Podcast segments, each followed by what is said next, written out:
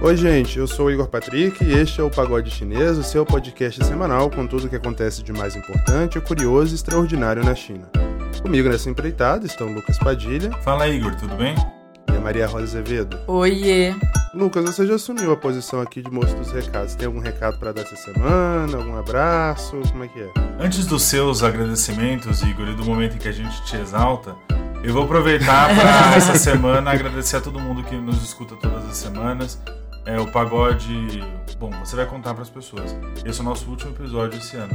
É o último episódio regular Isso. do Pagode. Então, eu vou aproveitar que eu sou o Faustão e eu tenho a listinha aqui. Vai e lá. Agradecer a todas as caravanas que visitam o Pagode, todos vocês que escutam a gente toda semana, que a gente não citou ainda. E as pessoas que estão entrando em contato também para dar feedback para a gente. Cada vez são mais pessoas. Eu acho que a gente está construindo uma comunidade muito legal. E dois mil e vinte e um vai ser um ano maravilhoso. Eu acho que é, é, é esse o recado. Aproveitar que a gente está de Natal e Ano Novo e deixar aqui essa mensagem de paz e esperança para dois mil e vinte e um, que é tudo que todo mundo precisa. E muita audiência, por favor. Escutem o Pagode, divulguem para seus amigos, porque ano que vem a gente vai trazer muita coisa legal para vocês. Complementando isso, eu queria mandar um beijo especial pra Caravana do Piauí, que tá sempre ali, repostando quando sai episódio novo do Pagode. Então, todo mundo que veio dessa terra maravilhosa chamada Piauí, meu muito obrigada. Fiquei ofendidíssimo que essa semana a gente teve reunião do Pagode, né? Uma reunião longa, inclusive. E não te... Minas Gerais não figura entre os primeiros esta... estados que ouvem Pagode. Pelo amor de Deus, que vergonha, gente. Vamos ouvir, né? Ajuda nós aí. Mas enfim, é, mais alguma coisa, Lucas, Maria Rosa? Se não, eu vou só reforçar mesmo aqui o agradecimento a todo mundo é, que tem acompanhado a gente, que tem mandado mensagem, críticas e elogios, enfim. A mãe do Lucas que manda panetone, a mãe do Leopoldo que faz pipoca pra gente gravar. Tudo muito bom, muito legal. É isso, né? Vamos começar o primeiro bloco então, porque se deixar a gente esculhando. Roda a vinheta. A Terra do Meio é o bloco em que a gente aqui do Pagode Chinês coloca a China no centro do palco, recapitulando e explicando as notícias mais importantes da última semana. O bloco foi batizado em referência ao nome da China em mandarim, que é Zhongguo, Império do Meio. Bora lá. A Anvisa, a Agência Nacional de Vigilância Sanitária, concluiu a inspeção à fábrica da farmacêutica Sinovac, responsável pelo desenvolvimento da vacina Coronavac comprada pelo governo de São Paulo. Porém, segundo o blog do Matheus Leitão da Veja, técnicos enviados da China teriam encontrado, abre aspas, um considerável número de pontos fora dos padrões exigidos pelo Brasil, fecha aspas. A agência visitou laboratórios, áreas de produção, armazenamento e logística da fabricante. O jornalista, né, o Matheus, apurou que os enviados brasileiros encontraram instalações modernas, mas com pontos relevantes que precisam ser corrigidos para que a certificação da vacina seja aprovada por aqui. A equipe responsável pela inspeção deve redigir um relatório e esse documento vai ser enviado ao Instituto Butantan, que é o parceiro da Sinovac aqui no Brasil, né? Os pontos divergentes, então, vão precisar ser esclarecidos pelo Butantan em até cinco dias úteis depois do recebimento. Os testes da Coronavac estão atualmente na fase três, que testam o nível de proteção do imunizante, mas ainda não há um prazo para a finalização dessa etapa. Na verdade, hoje, que a gente está gravando no dia quinze, é, o Butantan deveria ter feito uma coletiva de imprensa para analisar os resultados preliminares, mas como está havendo um número muito grande de infecções entre as pessoas que estão participando da pesquisa, né, placebo e vacinados, eles vão esperar um pouco mais para chegar ao número mágico ali de cento e cinquenta ou cento e cinquenta e um, não sei, é, para poder pedir o registro definitivo da vacina, porque com os números preliminares só dá para poder pedir o registro emergencial.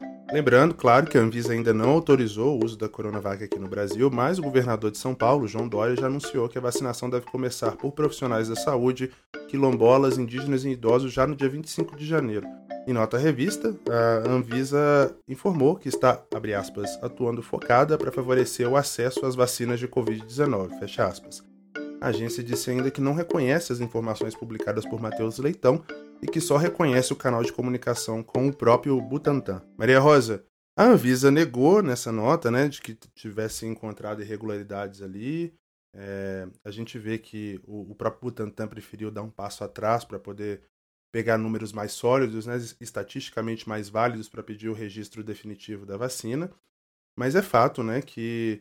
É, a gente está vendo aí uma questão, uma rusga entre o governo estadual de São Paulo, o governo federal, é, os, os funcionários da Anvisa, inclusive, chegaram a assinar uma nota na semana passada dizendo que não vão deixar a agência ser politizada, Queria que você desse aí um panorama para o pessoal que está ouvindo a gente, como que está esse estágio, por que, que esses testes vão ser atrasados, como é que está isso aí? É, Igor, realmente, sobre essa, sobre essa inspeção da Anvisa na fábrica da Sinovac, não temos como saber, o relatório vai sair provavelmente na próxima semana, mas é isso, eu quero trazer um pequeno panorama de como é que está essa coisa que já virou uma novela, né? É, porque além dos, dos processos e dos protocolos padrões da Anvisa, é, um ponto que tem sido muito trazido, e principalmente essa semana, foi uma lei, e essa lei, e essa lei foi aprovada no comecinho da, da pandemia. E ela fala que a Anvisa ela tem setenta e duas horas para avaliar é, um pedido de uso de vacina, e isso baseado no registro de alguma agência estrangeira. Só que essas agências estrangeiras, elas têm que ser ou americanas, ou europeias, ou japonesas, ou chinesas. Então, essa lei foi aprovada no começo da pandemia, e por causa dela, é, o João Dória fez uma manobra. É, logo após o, o Eduardo Pazuello comentar sobre é, a necessidade de sessenta dias para a Anvisa liberar essa aprovação, então o João Dória, junto à Sinovac, junto às autoridades chinesas, preferiram adiar.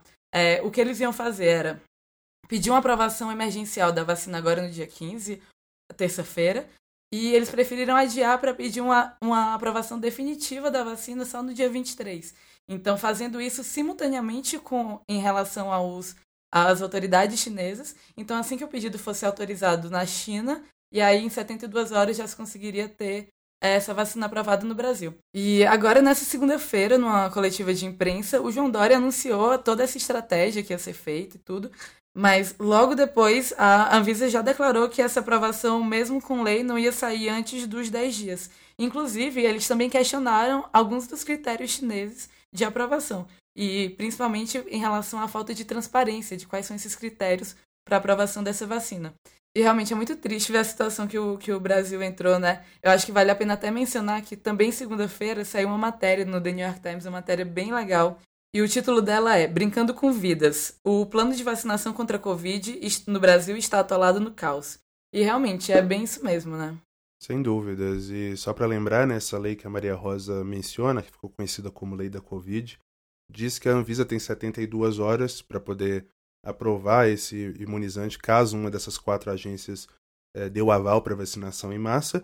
E se não se manifestar em setenta e duas horas, automaticamente o imunizante passa a ser permitido por aqui, né? E para terminar essa notícia, e antes de pular para a próxima, queria só também pontuar que agora há pouco, enquanto, pouco antes da gente começar a gravar, o presidente Jair Bolsonaro deu uma entrevista para o Datena na Band, dizendo nas palavras dele, abre aspas aí, não vou tomar vacina, pronto e acabou, fecha aspas. Então, enquanto outros governantes, né, outros líderes mundiais estão se oferecendo para poder tomar a vacina em frente às câmeras para incentivar o pessoal a tomar, aqui a gente vê todo esse, toda essa confusão em relação a vai aprovar, não vai aprovar, ah, e a vacina de Oxford, quando é que começa a vacinar? E no mesmo dia que é... a vacinação nos Estados Unidos começa, né? Então... Bastante emblemático, muito, né? Sem dúvidas. Bora para a próxima notícia. Uma assistente editorial chinesa que trabalhava no escritório da agência de notícias Bloomberg, em Pequim, foi presa acusada de colocar em risco a segurança nacional. É, o nome dela é Haze Fan, e ela ficou muito conhecida, né, por reportar direto de Wuhan logo lá no início da pandemia, ali finalzinho de janeiro, início de fevereiro. É, e segundo a própria Bloomberg, ela teria participado de uma reunião de pauta em torno das onze e meia da manhã e desapareceu logo depois. Ela foi vista sendo escoltada por oficiais de segurança paisana. Fan ficou incomunicável por quatro dias até que a sede da Bloomberg nos Estados Unidos pediu esclarecimentos ao governo chinês e à embaixada da China em Washington. Só então, os oficiais de segurança confirmaram a detenção através de uma nota dizendo que ela havia sido detida, vou abrir aspas aqui para ler a nota completa, né, quase toda, é, abre aspas, pelo Departamento de Segurança Nacional de Pequim, de acordo com a lei chinesa relevante, sob suspeita de envolvimento em atividades criminosas que colocam em risco a segurança nacional. O caso está sendo investigado e os direitos legítimos da senhora Fan foram totalmente assegurados, assim como sua família foi notificada, fecha aspas. A jornalista tinha uma carreira até de bastante destaque, né, em veículos estrangeiros. Antes de se juntar à Bloomberg em dois mil e dezessete, ela trabalhou para alguns canais de televisão, como C N B C, que é um, um canal que pertence à N B C, né, acho que a segunda maior televisão, rede de televisão dos Estados Unidos, a C B S News, Al Jazeera, que é do Catar, e ela também reportou para a agência Reuters. É, no sábado, no dia doze, a União Europeia cobrou as autoridades chinesas que demandaram que Fan recebesse assistência médica, se necessário, acesso imediato a um advogado de sua escolha e contatos com sua família. Os embaixadores da China em países da União Europeia responderam de forma até seca, dizendo se tratar de, abre aspas, um assunto inteiramente interno no qual nenhum outro país ou organização tem direito de interferir, fecha aspas. Igor, é, eu acho que aqui no Pagode a gente concorda que não tem nenhuma pessoa melhor para comentar esse assunto do que você. Então, gente, para quem não sabe, o Igor é um jornalista incrível e é justamente o que ele pesquisa lá na China. E a gente sabe que a China realmente é um lugar muito complicado para se fazer jornalismo, desde jornalistas chineses até jornalistas estrangeiros que estão lá também. É, isso já foi reportado pelos Repórteres Sem Fronteiras, isso é um caso que ele já tá, é, já é bem discutido e eu acho que, Igor, tu tem muita coisa interessante para falar sobre isso. Obrigado pelos biscoitos, Maria Rosa. Como sempre. Muito obrigado. Mas, enfim, o assunto é sério, gente. É, de fato, a situação para se fazer jornalismo profissional na China, que não seja, né, associado a órgãos estatais de imprensa, está cada vez mais complicado, mais delicado. É, no início desse ano, início para metade desse ano, a gente teve jornalistas sendo expulsos da China, né, nomeadamente do The New York Times, do, do The Wall Street Journal. É, a gente teve jornalista, por exemplo, australiano, tendo que fugir da China por meio de uma operação na embaixada, que parecia cena de filme, assim, chegaram a ameaçar a filha de um jornalista é, da A B C, da A B C australiana, não a A americana, né? E a gente vê que na mesma semana em que essa notícia saiu, né? É, falando aí sobre a Haze Fan, a gente também teve um outro episódio lamentável em Hong Kong, que, que foi é, envolvendo Jimmy Lai. Jimmy Lai, para quem não conhece, ele é o publisher, né? O diretor de um jornal bastante famoso lá de Hong Kong que se chama Apple Daily. Não tem associação com a empresa de tecnologia, mas é um jornal bastante conhecido, bastante crítico ao governo chinês, ao Partido Comunista Chinês, melhor dizendo. E ele foi enquadrado aí na Lei de Segurança Nacional, acusado de conluio com um país estrangeiro para colocar a China em perigo. A própria redação do Apple Daily já tinha sido invadida lá em agosto por uma centena de policiais aí que revistaram H Ds, levaram documentos, não ficou muito claro o que estava acontecendo. E eu acho, né, tipo, analisando essa notícia e vendo como a China tem se comportado nos últimos meses, é bastante provável que essa situação de desconfiança e antagonismo à China após a pandemia de covid dezenove, né, tenda a tornar a questão ainda mais delicada para estrangeiros que tentam reportar as notícias do país. O que é uma pena, porque a gente já tem aí um, uma mentalidade um pouco atrasada, sobretudo aqui no Ocidente, de que jornalista tem que estar na Europa e nos Estados Unidos, isso é muito forte aqui no Brasil. Quando muito, colocam ali uma pessoa na Argentina para falar de América Latina inteira, mas a China é um negócio muito distante da gente e que representa cada vez mais um papel de destaque na nossa vida, né? Coisas, desde comprar alguma coisa no supermercado até é, a gente analisar números macroeconômicos da economia do Brasil, por exemplo, a gente está ligado à China de alguma forma. É, se a China compra muita carne de boi, como aconteceu no ano passado, por conta de um problema com fornecimento de carne de porco, a carne de boi sobe aqui no Brasil e as pessoas não ficam sabendo disso, porque não há jornalistas na China hoje, né? A gente tem o Marcelo Ninho, que é o único correspondente é, sul-americano é, credenciado na China, né? Ele é jornalista do Globo, mas a gente não tem outras pessoas ali reportando, explicando para as pessoas o que está acontecendo. E esse tipo de notícia, né? Esse tipo de assédio à atividade jornalística profissional, claro que deixa qualquer editor-chefe aqui no Brasil, qualquer diretor de imprensa com muito medo, né? Porque, enfim, o jornalista vai estar lá associado ao veículo, mas está sujeito a esse tipo de situação. É torcer para melhorar logo, embora é, a esperança está se reduzindo a cada dia, né? Agora a próxima notícia. A gente vem cantando essa bola desde o início do pagode. Nessa semana, o presidente eleito Joe Biden deu mais um indicativo que Pequim não vai ter vida fácil mesmo com a troca de governo lá nos Estados Unidos. Ao anunciar o nome da escolhida para o cargo de representante comercial do país, o Joe Biden disse que vai atacar o que chamou de, abre aspas, práticas comerciais abusivas da China, fecha aspas. Quem desempenhará essa função vai ser a Catherine Tai. Ela é filha de imigrantes taiwaneses, é fluente em mandarim e é ex-conselheira para assuntos comerciais na Câmara dos Representantes. De dois mil e onze a dois mil e catorze, ela também foi a responsável por verificar possíveis disputas litigiosas entre chineses e americanos na Organização Mundial do Comércio. Segundo Biden, Tai foi, abre aspas, a principal executora contra as práticas injustas da China e esta será uma das principais prioridades do governo Biden-Harris, fecha aspas. O presidente eleito declarou também que, abre aspas, o comércio será um pilar crítico em nossa capacidade de se reconstruir e de implementar nossa política externa pensando na nossa classe média, fecha aspas. A guerra comercial entre os dois países já resultou em tarifas na casa dos bilhões de dólares e Biden já confirmou que não vai remover os impostos da era Trump imediatamente. Lucas, não é que chega como uma surpresa, é... mas de qualquer forma, a, a Catherine Tai, embora ela seja a pessoa que vai ser ali o ponto de contato do governo para supervisionar vários acordos comerciais, né? Não vai ser só com a China. Então, por exemplo, o novo NAFTA, por exemplo, é, quem vai supervisionar ela, as trocas com o Japão, com a Coreia do Sul, etcétera. Mas o fato de ser uma imigrante de taiwaneses, é, filha de taiwaneses, né? Fluente em mandarim, e é uma pessoa que conhece profundamente as práticas de comércio da China, dá um bom indicativo aí de qual vai ser o tom da política externa e da política comercial do governo Biden, né? Com certeza, Igor. É, a expectativa de que o Biden ocupasse um papel de liderança no multilateralismo também sai reforçada, porque justamente a Catherine Tai trabalhava com os Estados Unidos na O M C.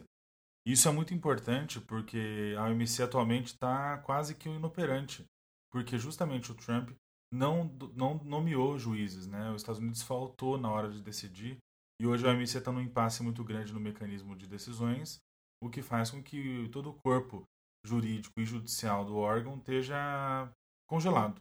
É, eu estou me referindo aqui ao Tribunal de Apelações da O M C, que depende do número mínimo de indicados para que possa funcionar, o que não acontece, porque o Trump decidiu não indicar de propósito para evitar que os problemas ou as situações entre China e Estados Unidos fossem decididos na O M C. Né?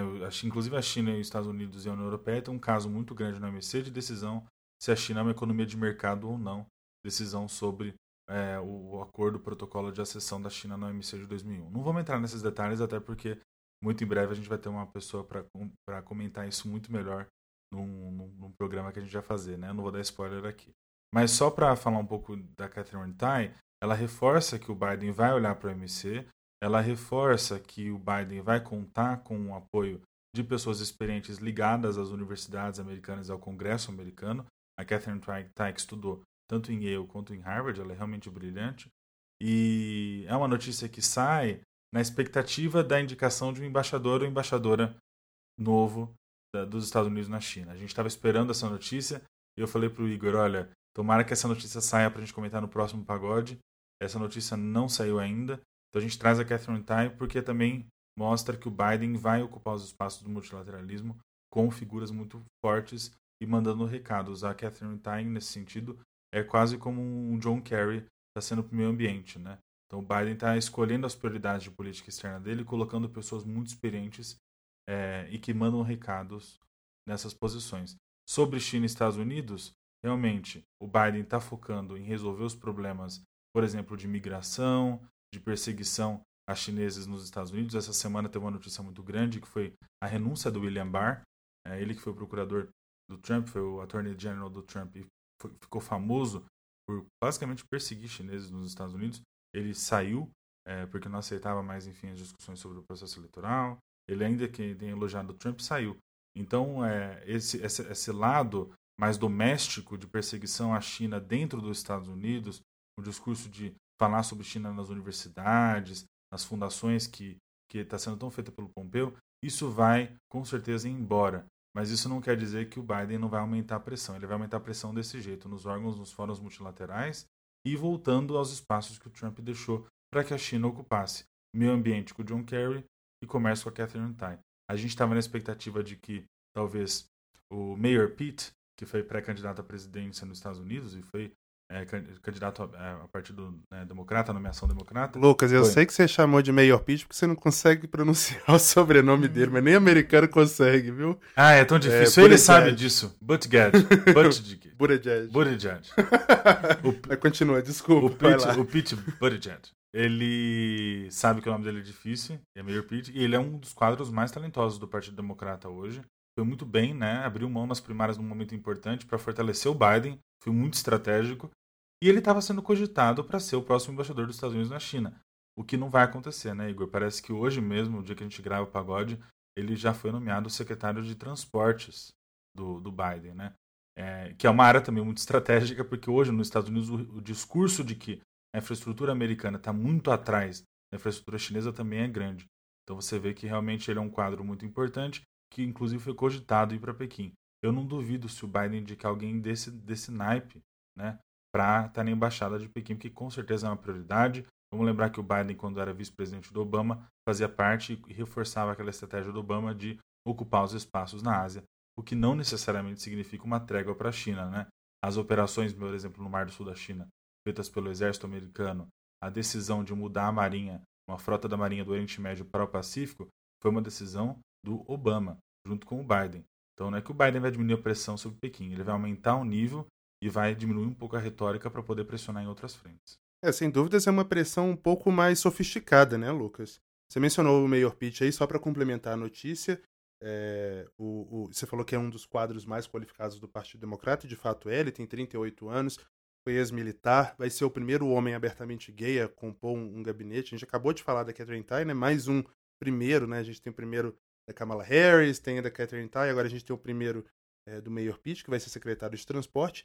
Mas eu queria só lembrar, e aí, Lucas, se você quiser complementar depois, é, os embaixadores também passam, né, por crivos dos senadores. E o Senado provavelmente vai ter uma maioria republicana, a gente ainda não sabe porque tem duas disputas ali na Geórgia, que tem uma eleição estranhíssima de segundo turno para o Senado, mas que os republicanos são os francos favoritos.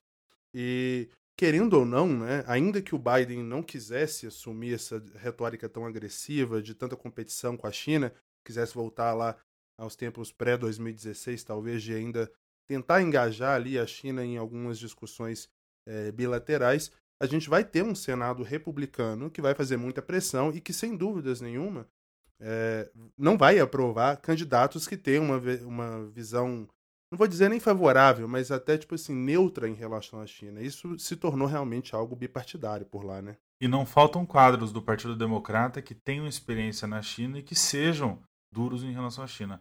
É uma questão dos Estados Unidos lidar com a ascensão da China. É muito mais estrutural do que conjuntural, né? Mas a forma faz toda a diferença aqui, viu, Igor? Eu não acho que seja relevante. A China, a estratégia de dupla circulação que o Xi Jinping fala tanto, o novo plano quinquenal da China, leva em conta a necessidade da China depender mais da China, ou seja, a necessidade de depender mais, mais do mercado interno, a necessidade de fortalecer o investimento interno na China, ou seja, dar uma freada no investimento externo direto que estava saindo da China, né? O outward uh, direct investment, sair um pouco dessa lógica para focar mais no desenvolvimento doméstico. Então a China está também se adaptando a essa mudança de ventos, sabendo que o Biden vai sim querer participar talvez do R C P, com certeza vai querer ter a Catherine Tai discutindo é, o, os novos acordos, né, comerciais, seja bilaterais, sejam regionais, seja na O M C. Então é, realmente o Biden vai elevar o nível, mas isso não quer dizer que ele não vai sofrer pressão para também cobrar a China em alguns assuntos. Eu acho que muda a cobrança, não vai ser tanto atacar o Partido Comunista, quanto o Trump fazia, vai ser mais de cobrar o governo chinês em relação a questões como direitos humanos, naquelas regiões que a gente comenta às vezes, que é Xinjiang, Tibete e cada vez mais Hong Kong. Eu acho que a pressão vai mais para esse lado do que uma pressão é, para a ideologia do Partido Comunista Chinês, que o Biden sabe como lidar com a China melhor do que o Trump, eu acho. Eu acho que o Trump deixa um legado muito... de muito pouco resultado e muito trauma na relação China-Estados Unidos. Excelente, Lucas. A gente vai finalizando, então, o nosso bloco de notícias. Agora a gente vai para o Galcal, esse bloco que traz curiosidades e contexto histórico sobre a China. Uma das grandes metas do Partido Comunista era anunciar o fim da miséria na China já agora em dois mil e vinte, né? E o governo vinha promovendo uma política até bastante agressiva nos últimos anos para gerar emprego e transferir renda por meio de programas de assistência social, mas muitos analistas previam que o objetivo não ia ser alcançado por conta do fardo econômico trazido pela epidemia de covid dezenove ainda no início desse ano. Pois bem, Xi Jinping anunciou que sim, a China cumpriu a meta e acabou com a miséria, mas nessa semana o Lucas vai explicar como a gente deve interpretar essa informação e qual é o histórico das políticas governamentais para reduzir a pobreza do país. A bola está contigo, Lucas. No Galcal de hoje a gente vai tentar responder a pergunta: a China vai mesmo erradicar a miséria em dois mil e vinte? Eu vou tentar também explicar para vocês porque eu acho isso importante. para a gente entender a China de hoje, a China dos últimos anos e para onde a China vai, do ponto de vista de planejamento econômico, estratégico, até inclusive de legitimidade do Partido Comunista Chinês. Por que erradicar a miséria é importante nesse ponto da China? É uma estratégia de desenvolvimento? É uma questão de justiça? Como fazer isso? Quais são as políticas públicas que a China vem adotando ao longo dos anos e mais recentemente, de forma bem ambiciosa, para chegar no final de dois mil e vinte e dizer que não existem mais miseráveis na China? É isso mesmo? É possível erradicar a miséria? Ainda mais num ano que a gente sabe que foi difícil para todo mundo, inclusive na China, não foi fácil. A gente sabe que no primeiro trimestre a China teve recessão é, naquele trimestre, o que não, bom, não, classifica, não se classifica como recessão, mas foi uma redução ali do P I B importante por um trimestre. Isso levantou muitas dúvidas e dois mil e vinte está chegando ao final, a gente está em dezembro, vale muito a pena a gente falar desse assunto. Bom, vamos lá. Em dois mil e quinze, a China anunciou essa meta bastante ambiciosa, eliminar a pobreza até o final de dois mil e vinte. Cinco anos depois, depois de muito investimento financeiro, humano, político na luta contra a pobreza, o prazo está se aproximando ao final. A China vai alcançar a meta? As declarações oficiais dizem que sim, não tem dúvida. Os documentos de uma recente reunião do Comitê Central do Partido Comunista da China, em outubro de dois mil e vinte, afirmam aí que a China espera atingir essa meta até o final de dois mil e vinte. As estatísticas oficiais de pobreza da China mostram, realmente mostram que em dois mil e dezenove a taxa de pobreza já tinha caído muito, caiu para apenas zero vírgula seis por cento da população, o que sugeriria que a meta de dois mil e vinte seria possível de ser alcançada, né? Mas ninguém esperava por dois mil e vinte, apesar dos desafios aí, né, impostos pela pandemia. Todas as indicações oficiais, inclusive mais recentes, apontam para o sucesso dessa meta. Mas vamos ser honestos, as declarações oficiais da China não são totalmente convincentes, inclusive estatisticamente. A gente tem que considerar que a imensa pressão política que existe desde Pequim até as províncias, de cima para baixo, no sistema político chinês, acompanhou essa campanha de redução da pobreza, né? Quer dizer, todo mundo estava sendo avaliado por base nessa meta. A gente sabe que a pressão política é muito grande, não necessariamente pelo voto, inclusive a China não é uma democracia, mas pela pressão política interna mesmo. Então, mais importante talvez do que as estatísticas serem precisas, é, é a gente tentar entender se a China realmente conseguiu cumprir essa meta, né? A pobreza vai ou não ser eliminada. A eliminação da pobreza, em determinado momento, não elimina a pobreza como um todo. É importante a gente explicar isso. São duas razões, tá? Primeiro, alguma proporção da população vai permanecer vulnerável à pobreza. Qualquer variação climática, de mercado de trabalho, até microeconômica, pode arrastar de volta essas populações para a pobreza, né? O limite é sempre muito tênue. Retrocessos individuais, né? Doença, desemprego, choque coletivo, recessão, pandemias, podem e farão com que famílias voltem a cair na pobreza de novo. Em segundo lugar, mesmo que famílias sejam protegidas desses contratempos, né?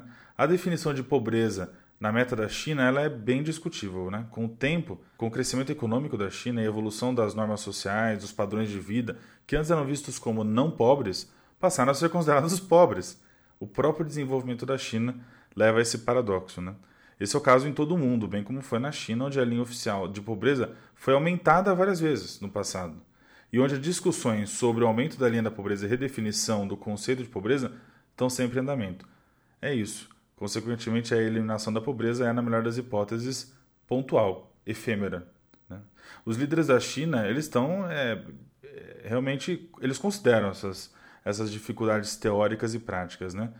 Então, por que que eles adotariam um alvo? Por que dois mil e vinte, né? Um dos principais motivos é a legitimidade política, um compromisso aí com a justiça social que fortalece a base moral que está cada vez mais importante para a legitimidade do Partido Comunista Chinês e dos seus líderes, especialmente Xi Jinping. A promessa aí do, do, do Partido Comunista da China de eliminar a pobreza demonstra esse comprometimento com uma causa que seria ligada à ideia de comunismo na China, né? Que é cada vez mais contestada por uma sociedade que é consumista, etcétera. A, a promessa também está ligada diretamente ao Xi Jinping, que tem é, um histórico de alívio de pobreza nas outras regiões que ele já governou antes de ser o líder supremo da China, né? Outro motivo para a adoção dessa meta é muito prático, né? A gente sabe que as instituições políticas da China são estruturadas em torno de planos. Tem meta, tem número, tem data. Esse foi o caso historicamente durante, inclusive, o período maoísta, né? Quando a China tinha uma economia planejada e continua sendo assim até hoje, apesar de ser uma economia de mercado. A China segue um ciclo de planejamento de cinco anos. Os planos quinquenais de cinco anos fornecem essas metas de políticas bem definidas que são comunicadas do centro aos níveis locais. O cumprimento dessas metas está vinculado à recompensa e penalidade, né? Então é importante seguir. A novidade do décimo terceiro Plano Quinquenal, que vai de dois mil e dezesseis a dois mil e vinte, foi justamente a introdução de uma meta de redução de pobreza. O plano classificou essa meta como vinculativa.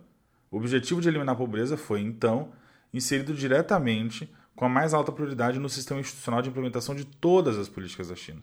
Isso combinado com a adoção de um impulso que foi no estilo de campanha mesmo, né, que garantiu aí os esforços em todos os níveis de governo com promessa de resultados substanciais. Assim, ainda que possa parecer impossível eliminar a pobreza no sentido mais amplo da palavra, a meta pode ser alcançada e provavelmente vai ser alcançada, porque o conjunto de critérios é relativamente estreito e específico, né? Uma leitura atenta dos documentos chineses leva à conclusão de que realmente é isso. A meta de, de pobreza da China para dois mil e vinte exige a eliminação de pobreza extrema, com base em uma linha de pobreza baixa e absoluta. Além disso, a meta se aplica apenas à pobreza em áreas rurais.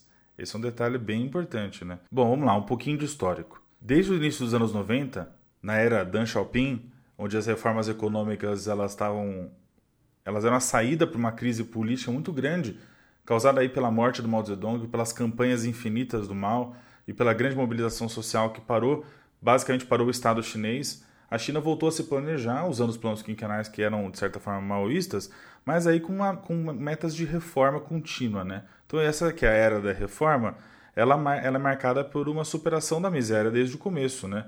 A China, no, no início dos anos oitenta, tinha oitocentos milhões de pessoas abaixo da linha da miséria, da, como era definida naquela época, né? Ou seja, era uma linha da miséria ainda mais baixa do que hoje. No momento em que o Xi Jinping assumiu a liderança, dois mil e doze, o número de pobres rurais já havia caído para cerca de cem milhões e a taxa de pobreza rural para dez por cento da população. Em outras palavras, durante o período de trinta anos do início dos anos oitenta a dois mil e doze, o número de pobres rurais na China diminuiu em cerca de seiscentos milhões. Essa é a história da China de urbanização, de desenvolvimento, que está mudando o mundo, né? Então, durante esses trinta anos, a China adotou uma série de políticas voltadas para o combate à pobreza, né? Foram várias, inclusive agrícolas, rurais, de urbanização, né? A pobreza rural diminuiu, mas também foi de forma desigual, né? Ela se tornou mais concentrada nas regiões onde o desenvolvimento chegou atrasado. Nas costas, isso aconteceu primeiro, no interior da China, isso aconteceu depois. E é isso que o Xi Jinping está tentando cobrir. As regiões onde o mercado e as reformas não chegaram tão cedo. Agora ele está fazendo essas campanhas ao estilo maoísta para chegar nesses rincões da China onde o desenvolvimento não chegou de outra forma ainda. À medida que as taxas de pobreza continuaram a diminuir, os pobres ficaram cada vez mais dispersos. Então também ficou difícil de achar esses, esses miseráveis. Até aí que, em dois mil e catorze, é criado esse plano de Registro Nacional de Famílias Pobres. Muito parecido, inclusive, com o Registro Único no Brasil. A gente que pensa que a Bolsa, o Bolsa Família decorre de uma inovação até estatística, quer dizer, é difícil você encontrar a pessoa que está tão marginalizada da sociedade ao ponto de ser absolutamente miserável numa sociedade em desenvolvimento. É um paradoxo. A sociedade se desenvolve, você pensa que os de baixo vão chegar lá algum dia, mas, eventualmente, eles estão tão marginalizados que não resolve. Então, esse registro estatístico foi muito importante, foi feita uma pesquisa muito grande em dois mil e catorze, em duzentos e noventa domicílios, cento e vinte e oito mil aldeias em todos os países. É nesse nível que o planejamento chegou, né? Curiosamente, o número de indivíduos pobres registrados no final de dois mil e catorze excedeu a estatística oficial para o número de pobres daquele ano, setenta milhões.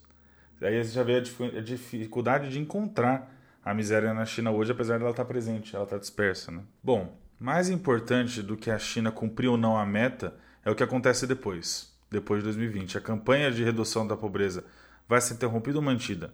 As equipes de trabalho, os integrantes, vão voltar para as cidades? Eles vão deixar as vilas e voltar para as cidades? O planejamento vai nesse sentido? O registro, que eu comentei que é tão importante, vai ser interrompido, já que a miséria foi superada? E, e, e será que esse plano vai ser substituído por uma nova estratégia? Bom, informações recentes sobre as propostas para o décimo quarto Plano Quinquenal, que sai ano que vem, dão algumas pistas para a gente, né? As informações até agora não tem nenhuma menção a uma meta de pobreza, o que sugere que a abordagem de campanha para trabalhar a pobreza, para reduzir a miséria, desculpa, não a pobreza, vai ser interrompida. Mas as propostas do plano até agora discutem coisas importantes, como a necessidade de manter o apoio a famílias vulneráveis, de continuar os investimentos no setor rural e de solidificar e aproveitar os ganhos recentes na redução da pobreza. Ou seja, A China lida com o fato de que realmente vai erradicar certa miséria em dois mil e vinte, mas não vai parar por aí. Um outro próximo plano quinquenal vai construir em cima dessa base outras metas de superação, não, não, não mais da miséria, mas da, da, da pobreza. Vamos lembrar que o plano do Xi Jinping para dois mil e cinquenta é consolidar a China como uma sociedade moderadamente próspera. O que é isso? É renda média para todos e alguns bilionários? É um novo padrão de desenvolvimento? É um I D H alto? Esse dia saiu o I D H mundial, o ranking mundial do I D H. A China está exatamente atrás do Brasil. O Brasil caiu cinco posições em um ano e a China subiu inúmeras. Eu não sei, mas acho que foi mais de dez posições em um ano. Isso é impressionante. Como pensar um país de um vírgula quatro bilhões de pessoas que tirou em quarenta anos mais de seiscentos milhões de pessoas da miséria. Não dá para duvidar que eles não vão achar as últimas pessoas miseráveis. Agora o desafio é entender o seguinte: o quanto o próximo passo é mais difícil, que é reduzir a desigualdade. Obrigado, Lucas. Quando muita gente comenta e analisa a China aqui no Brasil, né, tendem a focar muito nessa questão geopolítica, né, ou mesmo comercial, e esquece dessa área, né, que é, e é uma pena, porque assistência social seria um campo muito fértil para trocas de experiências entre os dois países, né. A China tem o DIBAL, é, aqui no Brasil a gente tem o, o Bolsa Família, tem inclusive uma conhecida minha do Lucas que fez uma pesquisa sobre isso, né, de mestrado. Mas, em todo caso, esse foi o último Galcal do ano. O Lucas volta em dois mil e vinte e um, cheio de novidades pro bloco dele. Tenho certeza que nesse período aí, sem gravação, ele vai ler um monte de coisa e vai chegar aqui com um monte de informação fresquinha. Hora do Cilado. Hora de dar umas risadas às custas dos perrengues e das situações engraçadas que os nossos ouvintes vivem lá na China. A história de hoje é do Gustavo Shimuri, que é advogado e relata o perrengue enorme do amigo dele que passou mal na China. Vamos ouvir Lucas e Maria Rosa. Fala, pessoal do Pagode Chinês, tudo bem? Aqui é Gustavo Shimuri e eu vim contar uma história para vocês pro Cilada.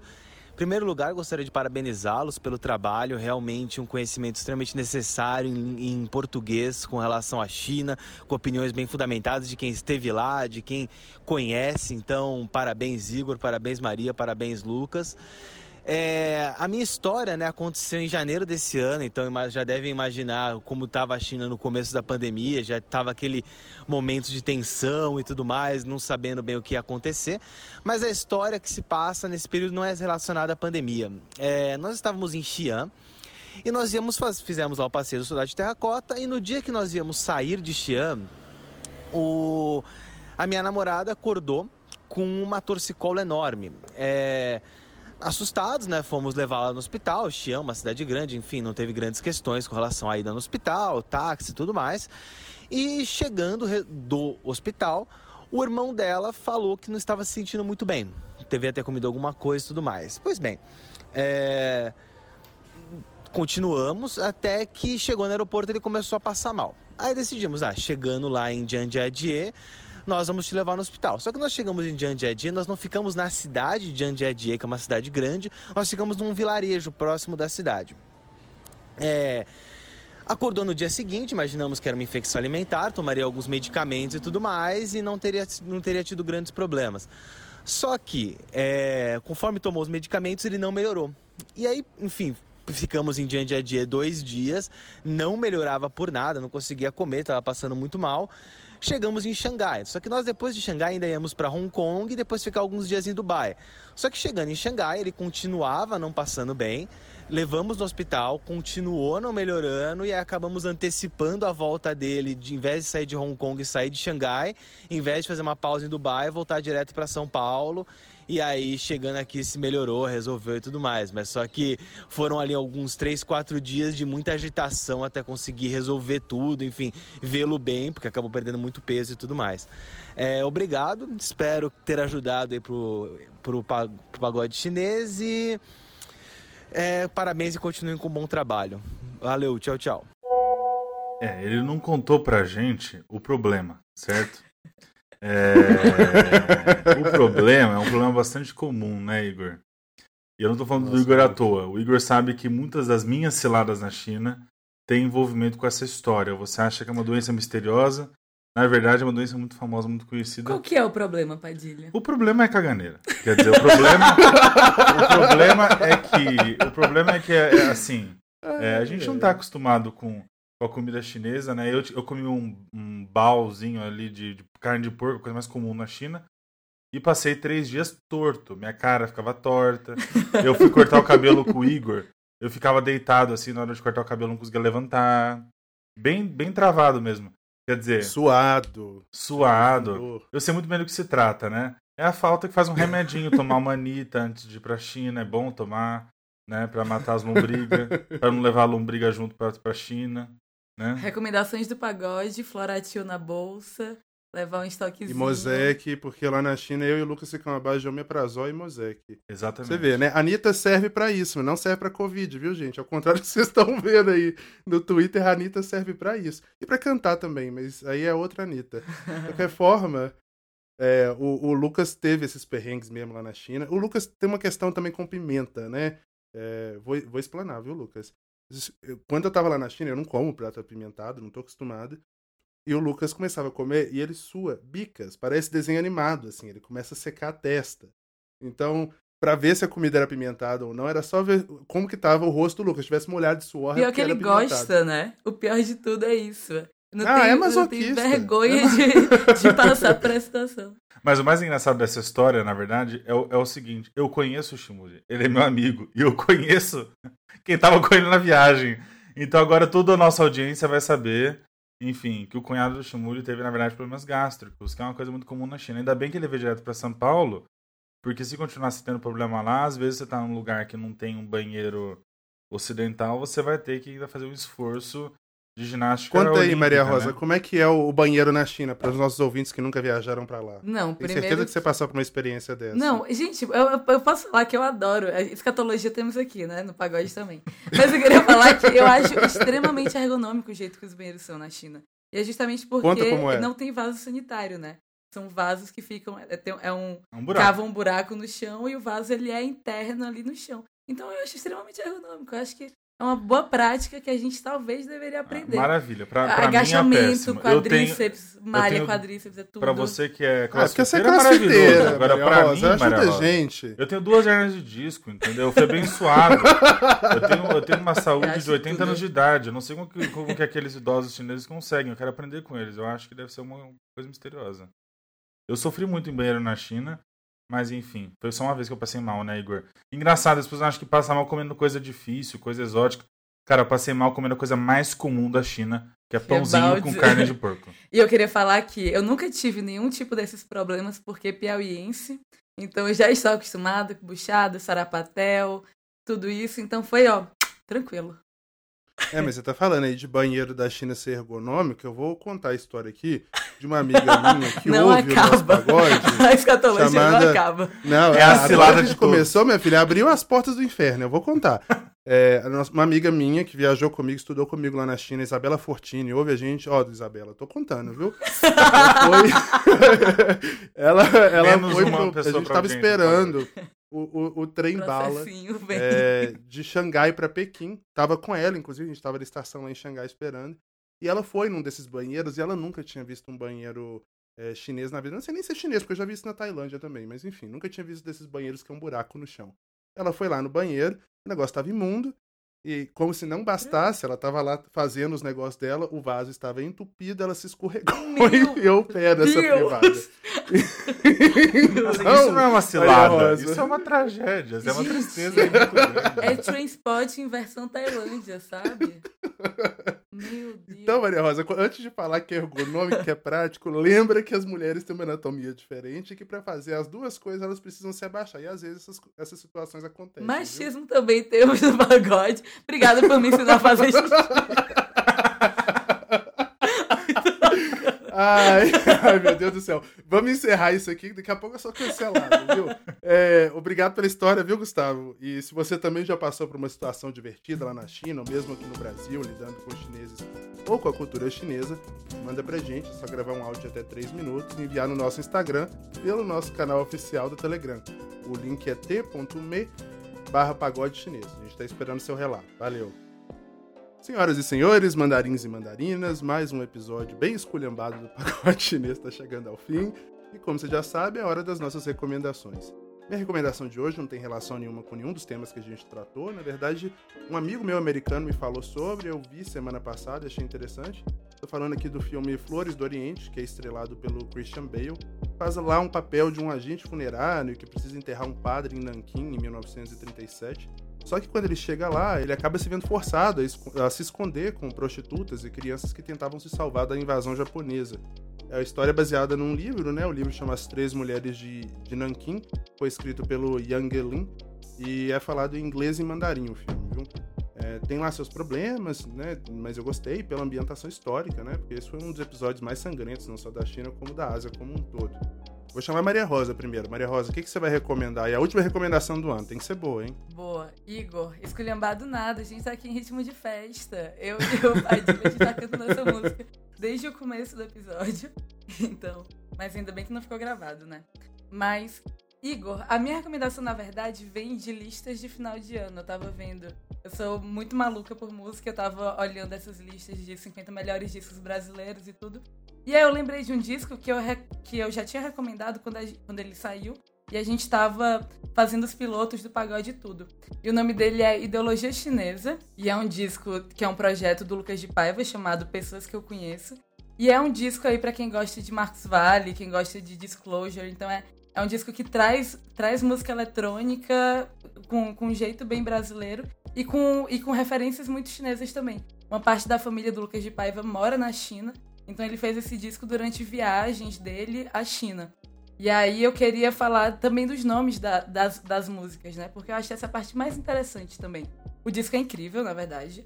É, pra, quem, pra quem gosta de música eletrônica, pra quem gosta de house music, de disco, ele é, um, ele é uma ótima pedida. Mas algumas, algumas faixas eu adoro, como, por exemplo, o House Aprovado pelo Governo.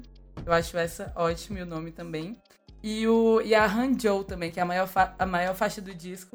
Também é incrível. Então fica aí minha recomendação pra me manter aqui como a pessoa descolada do, do, do pagode, que não recomenda só descolada e cheia de referências, porque, gente, meu, meu conhecimento de música é medíocre, assim. A Maria Rosa falou das referências do menino. Eu não conheço ninguém, Maria Rosa. Eu não sei se é porque você é hipster ou porque, de fato, eu sou ignorante. Talvez as duas coisas. Eu acho que é mais provável seja as duas coisas.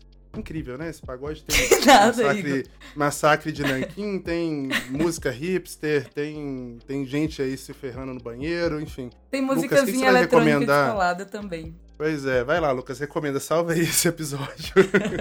Gente, ainda bem que a minha recomendação é séria. A gente brinca muito aqui, mas a gente fala muita coisa séria também, senão a gente não aguenta. Quer dizer, é importante pra quem ouve pra gente rir, porque, enfim, as coisas são trágicas, dois mil e vinte não foi um ano tão fácil.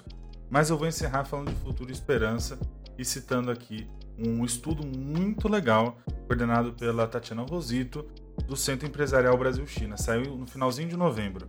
Se chama Bases para uma Estratégia de Longo Prazo do Brasil para a China. Está em português, em inglês e em mandarim. Está no site do Centro Empresarial Brasil-China. É um trabalho muito interessante que faz uma análise de conjuntura muito legal. Para quem quer fechar o ano de dois mil e vinte tentando entender o que aconteceu nesse ano e pensar como o Brasil pode se relacionar com a China de uma maneira mais produtiva, mais interessante, integrando mais cadeias é, empresariais, inclusive pensando em agenda ambiental, pensando também é, no, na sofisticação das commodities. Esse é um estudo imprescindível, é muito realmente interessante, está no site do Centro Empresarial Brasil-China, que também... É, a gente sabe que tem pessoal lá que escuta a gente, também queria aproveitar para agradecer e dizer que o trabalho deles realmente é impecável, fazem muito pela, pela relação Brasil-China, e esse estudo é um exemplo disso. Obrigado, Lucas. Ah, gente, esse é o nosso último episódio do Pagode agora em dois mil e vinte, eu vou sentir falta do Lucas, da Maria Rosa durante as nossas férias, né, mas não precisa se preocupar, porque vai ser um pequeno hiato, né, e nesse período a gente vai soltar alguns conteúdos extras por aqui. Semana que vem a gente estreia o Fundo de Cantão, esse nome brilhante que veio do nosso diretor, o Leopoldo Cavalcante. Vai ser o nosso programa de entrevistas, que vai contar com uma convidada especialíssima. O Lucas já deu um pequeno spoiler aí ao longo da gravação, vocês já devem saber quem é, quem acompanha aqui sempre tem uma ideia de quem pode ser, né? Mas de qualquer forma é surpresa, segue lá a gente pelas nossas redes sociais, que a gente já conta quem é e fala um pouco mais sobre esse programa de entrevistas. A menos que algo muito grande aconteça, o programa regular volta no dia vinte e um de janeiro. E lembrando sempre, né, o nosso podcast é uma produção da Risca Fac, em associação com a Observa China. A direção e edição é do Leopoldo Cavalcante. Se você quiser entrar em contato com a gente, nosso endereço de e-mail é contato arroba pagode chinês ponto com ponto b r. Você também pode falar com a gente lá no nosso Instagram, no arroba pagode chinês. Também tem o nosso perfil no Telegram, já mencionei, mas é t.me barra pagode chinês. O nosso último provérbio do ano é esse aqui, ó. Um segundo vale uma grama de ouro, mas uma grama de ouro pode não comprar um segundo. Até dois mil e vinte, pessoal. Feliz Natal, feliz Ano Novo. A gente se vê no ano que vem. Tchau!